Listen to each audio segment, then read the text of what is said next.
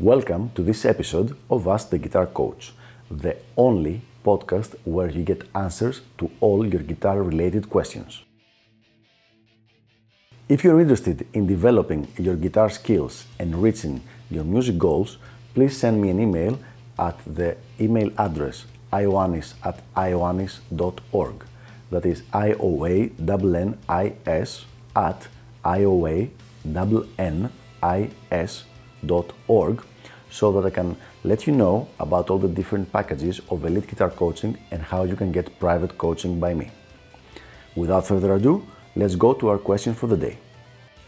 How many different positions do I need to know for each chord? Well, that's a really good question, a very usual one. People ask me that all the time, and the answer is it depends.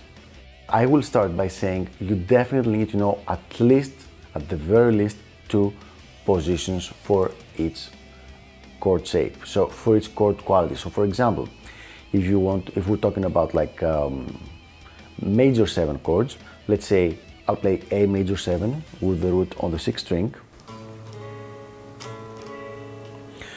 And then you need to know at least one more shape from the fifth string. I'll play C major seven.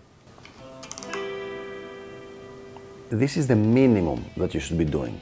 If I demonstrate on the same key, so, so C major 7 here, and then C major 7 here, and then C major 7 would be again over here, that means that it, it kind of splits up the guitar kind of evenly, not totally evenly, but kind of evenly, so you're never, you never have to like jump like 7 or 8 frets to go to another chord shape. So the very minimum would be two positions with the root on the sixth string and with the root on the fifth string. The next step would be to learn one with the root on the fourth string, and this is something that's uh, used mostly for funky playing. So, for example, once again, keeping with major 7, if I would be playing A major 7,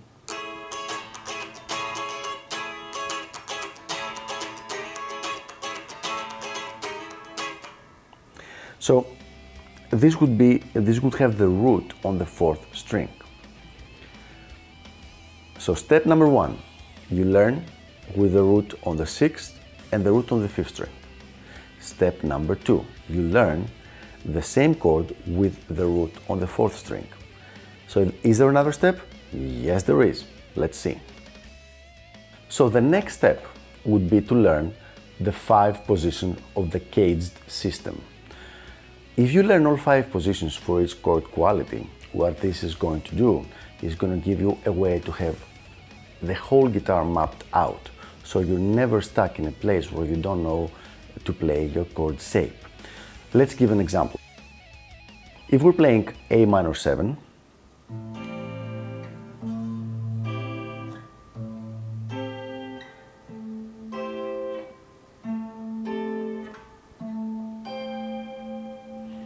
And by moving back here, I'm right on the octave of where I started over here. So I know all the in between shapes on the guitar. So I'm never stuck anywhere not knowing my chord. For most of you, this is going to sound like a stretch, but this is really the basic level because that's where you can start then creating like uh, both chord melodies, but also some good arrangements on the guitar. So if you would ask me, just give me one answer, my one answer would be learn the five positions of the caged system for each one of the chord shapes that you want to learn. So once you've learned the five positions, is there anything else that you can do? Unfortunately, yes. There's actually several things that you can do.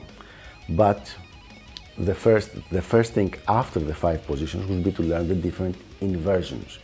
And by saying inversions, I'm, I'm saying to be very meticulous about it. So not just inversions on the top strings and then keeping the same bass on the lower strings, just systematically move all the different voices through their inversions.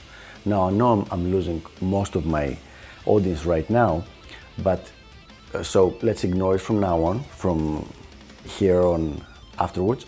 However, the sweet spot the sweet spot of learning your chords is to, and having a good knowledge of the fingerboard, is to learning those five caged shapes. So there you have it. I hope this was helpful and clarified a little bit on what you should be doing with your chord knowledge. And I will see you on the next episode of Ask the Guitar Coach. Bye bye.